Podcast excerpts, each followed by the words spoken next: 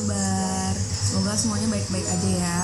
Sebelum acara ini aku lanjutin, aku mau perkenalan dulu-dulu nih. Nama aku Devi, aku dari bidang Ekobis tahun 2020. Senang banget bisa nyapa kalian semua yang hadir. Nah, sebelumnya nih, mungkin ada yang bingung ya, ini tuh live apa sih gitu kan? Benernya ini tuh podcast Plannerpedia ya. Podcast salah satu proker dari dari Ekobis, dari Plannerpedia, Planner Talks. Sebelum kita mulai acaranya, apa sih Planner Talks itu? Nah, jadi tuh aku mau kenalin dulu nih acara kita. Planner Talks itu podcast bincang-bincang kewirausahaan antara Ekobis HMTP Undip dengan wirausahawan yang juga merupakan mahasiswa di PWK Undip. Tentunya acara ini tuh memiliki tujuan untuk mengajak kita semua khususnya mahasiswa PWK Undip untuk memberi semangat dalam memulai suatu usaha atau bisnisnya. Nah, pastinya kami semua kan ingin membagikan informasi dan pengalaman dari beberapa wirausahawan yang tentunya menarik dong. Aku tuh ada mau ngenalin salah satu wirausahawan yang bisa dibilang cukup sukses dan dia juga salah satu di PWK pastinya kalian udah penasaran kan siapa wirausahawan yang bakal jadi tamu di acara Planner Talks pada hari ini. Online shopnya sih tadi udah di spill ya, post Planner Talks di Instagram. Kalau misalnya kalian merhatiin, pasti tahu dong ya. Ih bener, ada yang bener tuh Baik bilang Loveling Thrift Bener banget Wirausahawan yang bakal kita undang hari ini Nama tokonya itu Loveling Thrift Biar gak berlama-lama lagi Kita langsung sambut aja yuk Halo. Iya udah dateng Cantik-cantik banget sih wirausahawan yang kita undang pada hari ini. Halo semuanya. Ini wirausahawan yang pernah kita undang hari ini itu dari Loveling Trip. Dan kebetulan ini tuh mereka berdua salah satu teman aku juga. Kita bisa sambut Kak Ania dan Kak Nuria kasih udah menyempatkan diri untuk hadir pada hari ini semuanya. gimana rasanya jadi pembicara di Prano Talks senang dong ya harusnya Seneng dong. Iya sih deg-degan dikit. Kak, gimana kabar kalian selama pandemi ini? Baik. Alhamdulillah. Ya. Alhamdulillah kalau kabarnya baik, semoga kita semua bisa sehat, terus keadaannya selalu baik-baik buat semuanya yang juga nonton live hari ini. Semoga semuanya sehat-sehat ya. Karena udah nanya kabar nih, sekarang boleh banget dong Kak Nurlia dan Kak Rania sedikit sampein tentang usaha yang kalian miliki sekarang. jadi Lovely itu kan darinya juga thrift jadi kita jualan baju-baju thrift tapi nggak baju thrift doang ada baju real dari kita juga Terus juga kadang kalau misal kita lagi yang baju-baju yang lagi in nih, nanti kita kayak ini risau gitu. Baju-bajunya itu biasanya selain baju kalian juga ada misalnya kalian beli emang aslinya udah thrift gitu atau gimana? Ada sih yang udah thrift, tapi ada juga yang barang baru. Biasanya kalau udah thrift, si Nunu sih, karena kan kita eh, kekurangan yang kita di sini adalah LDR-nya aku sama Nunu. Nunu di Bogor, aku di Semarang kan. Jadi biasanya kan kalau misal kayak gini pada nge-thrift bareng nih di mana pasar Senen lah atau mana gitu kan. Cuman karena kita nggak bisa bareng, jadi ya kadang kita resell gitu dari thrift lain atau enggak si Nunu yang nge-thrift gitu di tempat. Oh jadi tuh kalian tuh posisinya sekarang LDRan ya, bukan satu kota? tidak Enggak. Jadi dari awal kita bangun bentuk Loveling itu ya kita LDRan. Oh, nah berarti ya kalian sebagai founder Loveling Trip ini tuh gimana cerita awal mulanya kalian mendirikan Loveling ini gitu? Jadi awal mula kita bikin tuh karena ya kita insecure gitu loh karena kita udah ya hitungannya udah cukup dewasa gak sih tapi kayak belum ada apa sih pengen juga kan punya penghasilan sendiri nggak dari orang tua doang gitu terus akhirnya kita mikir-mikir nih yang lagi hype apa terus yang gampang juga yang tanpa harus ketemu kita bisa jalanin bareng gitu. Soalnya kalau misalnya clothing line gitu-gitu yang official dia harus jahit gitu gitu itu kan kayak kita harus pasti harus ketemu dong. Harus ketemu harus ngukur harus milih kain itu kayak PR-nya lebih banyak lagi gitu. Makanya akhirnya kita ini loving thrift. Plus aku sama Nona tuh suka banget baju-baju fashion dan lain-lain. Jadi kadang kita iseng-iseng beli baju eh kok bosen gitu ya. Udah dijual lagi Terus di balik cerita pembuatan Lovely Trip ini tuh apa alas kalian buat milih jual produk ini? Berarti kan jualnya baju baju thrift ada, baju baru juga ada kan? Alasan kalian milih jual itu tuh apa? Alasan kita jual itu ya karena berawal dari emang kita suka ya. Kalau masalah baju emang kita di kita sendiri kita emang suka gitu loh. Terus di situ kenapa kita milih thrift? Karena dia harganya lebih terjangkau nggak sih dengan kualitas yang pastinya kita juga pasti creative gitu. Kita nggak yang asal pilih asal jual yang udah barang bekas dan lain-lain. Tapi kan kita pilihin nih jadi harganya pastinya lebih affordable gitu. Terus jadi pasarnya menurut kita bakal lebih luas lagi gitu. Gitu. Terus juga nggak ribet kan kalau misal udah barang jadi gitu kan tinggal di resell. Kalau misal harus jahitin gitu-gitu kan lebih ribet lagi. Terus modalnya juga lebih gede lagi. Uh, berarti bisa dibilang ingin membuat suatu usaha yang kurang lebihnya nggak ribet gitu kan? Iya, dan karena kan tadi si Nuna juga bilang ya kalau misal kita trail off juga kan, jadi ya karena baju daripada bajunya nggak kepake kan numpuk terus ya udah dijual aja. Bagus juga. Alasan yang seru juga sih, maksudnya berarti kan hitungannya biar kitanya juga baju-baju itu nggak terlalu banyak, bisa tetap beli baju baru, tapi Iya, tetap benar. mendapat keuntungan. Iya, jadi kan kalau misal kita jual baju kita lagi kan kita jadi punya modal nggak sih buat beli baju yang baru lagi. Hmm, tadi sih baru sampai pertanyaan alasan kalian bikin Loveling Trip ini sih. Kalau dari Nunu sendiri ada mau ditambah nggak? sebenarnya ya sama kayak Rania ya ya kan satu usaha ya ceritanya ya begitulah dan kita Hmm. waktu itu lagi masih semester 3 ya Pokoknya awal pandemi sih no, semester 2 enggak sih bulan Mei pokoknya kita mulai itu Awal- bener-bener awal. Iya, terus belum terlalu sibuk, matkul yang terlalu menyibukkan gitu. Kita juga gabut. Ya udah, akhirnya kalah usaha ini Loving Tree. Hmm, berarti kan hitungannya kalau dari awal pandemi berarti udah setahun dong ya? Kayak lebih nggak sih? Eh setahun ya? Kurang lebihnya setahun sih harusnya. Iya. Oh iya benar. Lebih 17 Juni ya no, tahun lebih ya, mau 2 tahun.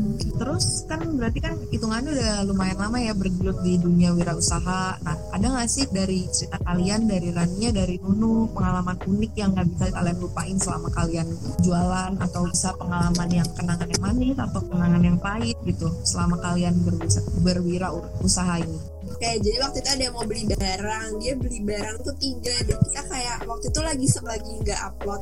Kayak aduh alhamdulillah nih ada beli barang banyak, tumben banget. Ini orang malah nyuruh-nyuruh kita gitu loh kayak nyuruh lah kak aku tuh mau pakai ini malah aku juga bingung kan lama-lama ini kita yang jualan kenapa malah kita yang disuruh-suruh gitu bukan ini orang langsung transfer orang nyuruh ke bank segala terus karena udah mulai aneh dan waktu itu juga aku sempat nanya ke Faza kata Faza itu tuh penipuan karena tingkat nipunya sama persis kayak Enggak, kayaknya malah fotonya yang dia kirim ini no ada di internet atau gimana gitu. Apanya ada di internet? Apa pokoknya dia tuh nemu foto yang sama persis gitu deh.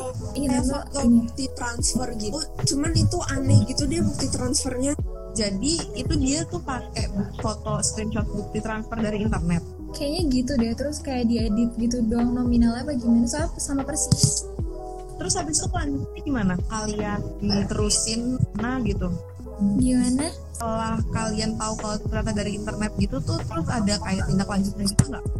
Tapi seingat aku ya waktu itu tuh malah kan udah rada lama juga kejadiannya. Tapi seingat aku waktu itu malah kayak dikerjain gitu loh sama si kan Nunu yang balesin ya karena itu transfer lewat ATM Nunu terus habis itu Nunu kerjain kayak Nunu godain dulu deh gitu terus habis itu ya udah nggak dibalas lagi terus kita blok gitu.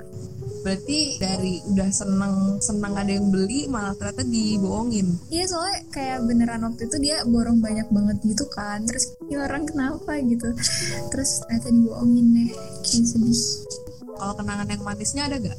kenangan manis apa ya kalau misal kenangan manis sih kadang emang banyak sih tapi kalau aku kalau misal dia orangnya tanpa kita minta kayak kasih feedback ke kita kayak kak barangnya bagus banget atau kak kayak dia puas deh sama produk kita terus kayak pelayanan kita gitu ya kita senang yang update gitu kayak update di Instagram mereka terus ngai terus kita jadi kenal sama thrift shop lainnya. Terus kalau misal tag mereka gitu-gitu seneng gitu kenangan aku ada satu pertanyaan yang ternyata bukan cuma aku penasaran sih. Ini pertanyaan sebenarnya titipan. Ada yang nanya kenapa sih kalian itu bisa kepikiran buat partneran dalam bisnis? Jadi sebenarnya pada awal kalau biasa habis ngerjain suatu kuis atau ulangan gitu nilai aku jadi bahas nilai deh. Pokoknya pas ngerjain nilai aku jelek jelek jelek banget sih. Maksudnya kayak di bawah teman-teman yang lain. kalau kita sedih kita chat-chatan terus lu buka usaha yuk gini gini gini. Akhirnya membuat Loveling ini. Itu deh partnerannya awal dari situ. Sebenarnya dari dulu pengen buat brand gitu. Yang beneran voting line gitu gak sih nu pengennya dulu mah soalnya aku sama Nunu tuh emang kadang kita kalau misal chatan kan kita termasuk yang chat setiap hari gitu rutin kan.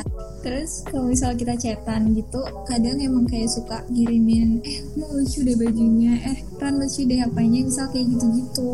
Jadi jadi sering bahas masalah baju lah apalah gitu. Makanya terus kita bokeh sih ya. Misalnya kadang kan kayak gitu ya. Tapi kok bokeh? Padahal lucu banget misal kayak gitu. Saya kita berpikiran kenapa nggak kita bikin usaha aja biar ada pemasukan terus kita juga bisa beli-beli gitu. Terus yaudah gitu. Hampir tiap hari tuh kayak share-sharean baju gitu loh kayak Ih, ini lucu deh ini lucu gitu. Jadi itu salah satu pemicu awalnya kalian bisa partneran jualan di Loveling ini iya Terus ini ada pertanyaan lagi nih. Pastinya kan kalian tuh dapat suatu manfaat ya kan dari adanya loving trip ini. Uh, apa sih yang kalian rasain atau yang kalian dapetin dengan adanya loving trip ini? Bisa dong diceritain ke kita semua supaya aku bahkan aku dan teman-teman lain yang nonton ini tuh jadi semangat gitu pengen buka usaha juga.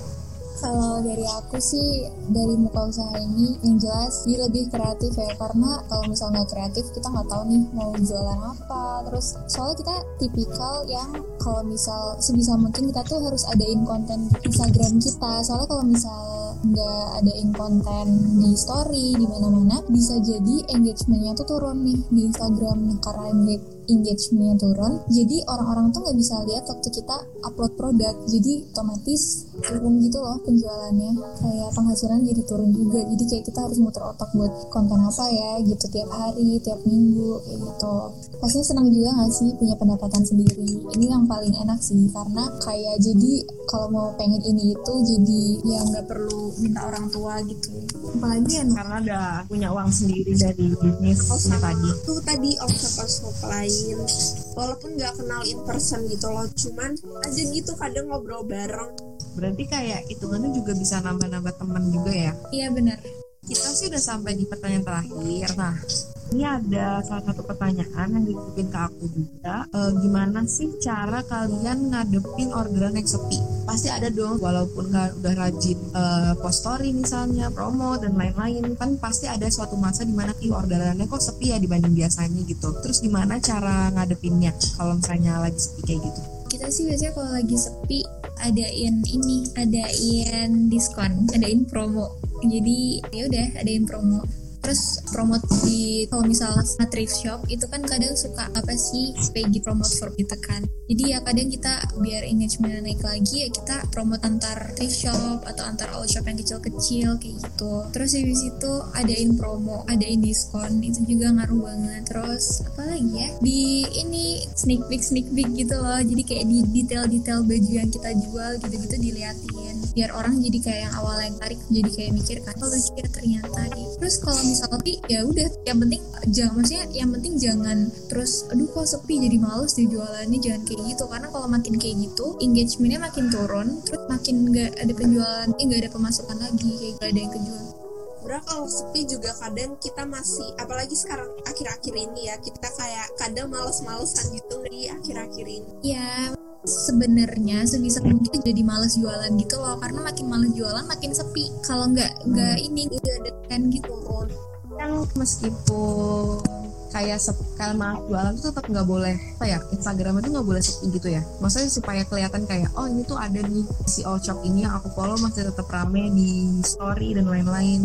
Iya gitu. Jadi nggak boleh terus males jualan deh Yang penting. Soalnya kalau males jualan jadi ini semua engagementnya turun orang jadi malah bahkan nanti kita biasanya ya kalau kita, kita lagi malas jualan terus kayak jadi lama gitu jualannya kita tuh malah followersnya tuh tur turun banget ya ya. Jadi kayak iya kalau misalnya kita nggak update terus followersnya tuh turun. Soalnya mungkin orang jadi kayak ih nih all shop kok gak jualan lagi ya? Mungkin mikirnya kayak gitu ya. Terus di unfollow terus nih all shop bajunya kok itu itu doang yang upload lagi jadi males terus unfollow kayak gitu Terus nih ada pertanyaan lagi, menurut kalian sebagai salah satu wirausahawan yang masih kuliah kan, menurut kalian tuh apa sih yang bikin beda dari Loveling? Yang bikin Loveling tuh beda sama yang lain misalnya, apa kayak dari cara promosinya atau bajunya, lain-lain mungkin.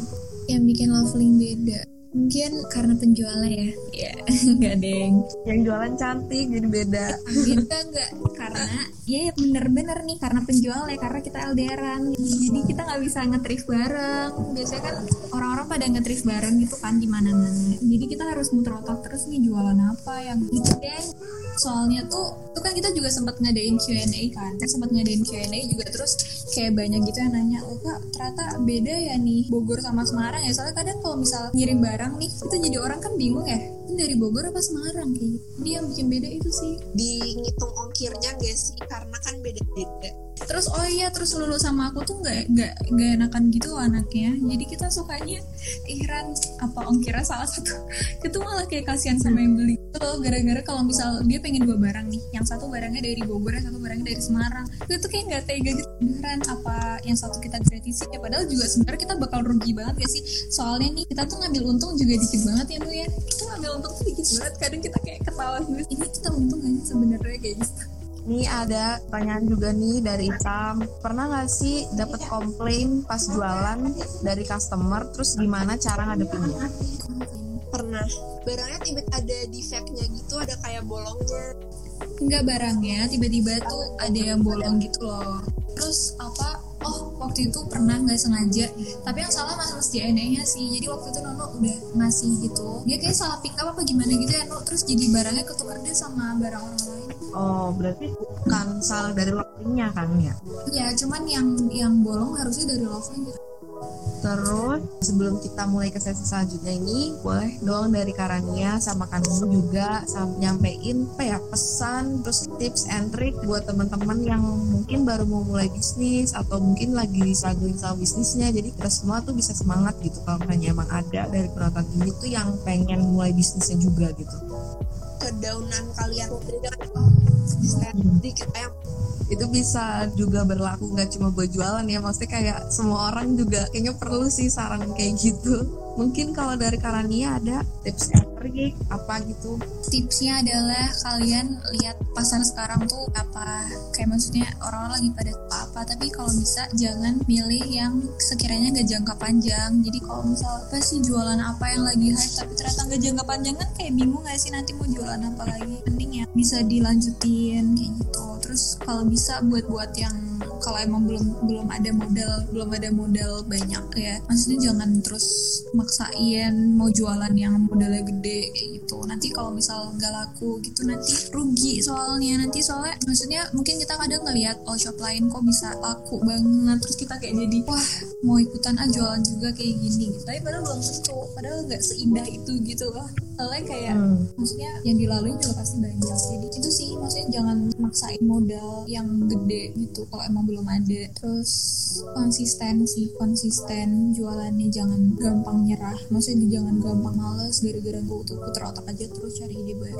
Hmm, berarti tadi dari kuliah dia ngasih saran jangan stres, maksudnya terus buat take it slow juga, jangan terlalu memaksa ya kan? Kalau misalnya emang modalnya belum cukup jangan mulai dengan modal yang terlalu besar, terus konsisten ya tadi. Pembahasan kita sore ini nih berat-berat ringan yang ngobrol sama Kar Kanurlia sama Karania juga. Makasih juga buat cerita kalian yang inspiratif. Aku tiba-tiba jadi semangat nih pengen jualan. Gak tahu sih jualan apa, tapi ada aja semangatnya gitu kan. Terakhir, mungkin dari Nunu boleh ngasih closing statement gitu. Kayak makasih yang udah nyempetin waktunya buat join dan yang udah komen ngeramein Planner Talks di sore hari ini. Semoga dengan adanya Planner Talks itu kalian jadi termotivasi lah buat usaha event itu kecil-kecilan juga nggak apa-apa kan usaha juga nggak harus gede. Yang ada usaha dan ada niat. Semoga hati kalian takut buat membuat usaha. Amin. Makasih buat Kanunu closing statementnya agak menggetarkan jiwa dan raga, membuat istirahat juga. Terus kita udah ada di penghujung acara nih, udah udah di ending dari Planet Talks hari ini. Setelah mendengar pemaparan dari Nunu, dari Rania juga, ada nggak sih yang tertarik jualan juga? Harusnya sih ada ya. Apa ya?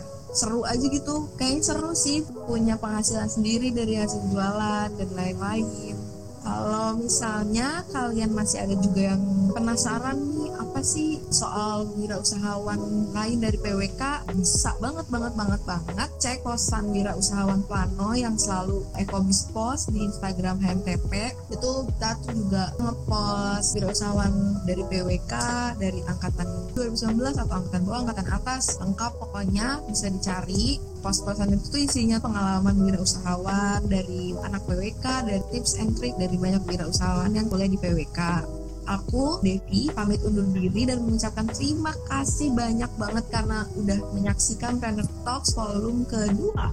Makasih semuanya. Sampai jumpa di Planet Talks volume selanjutnya.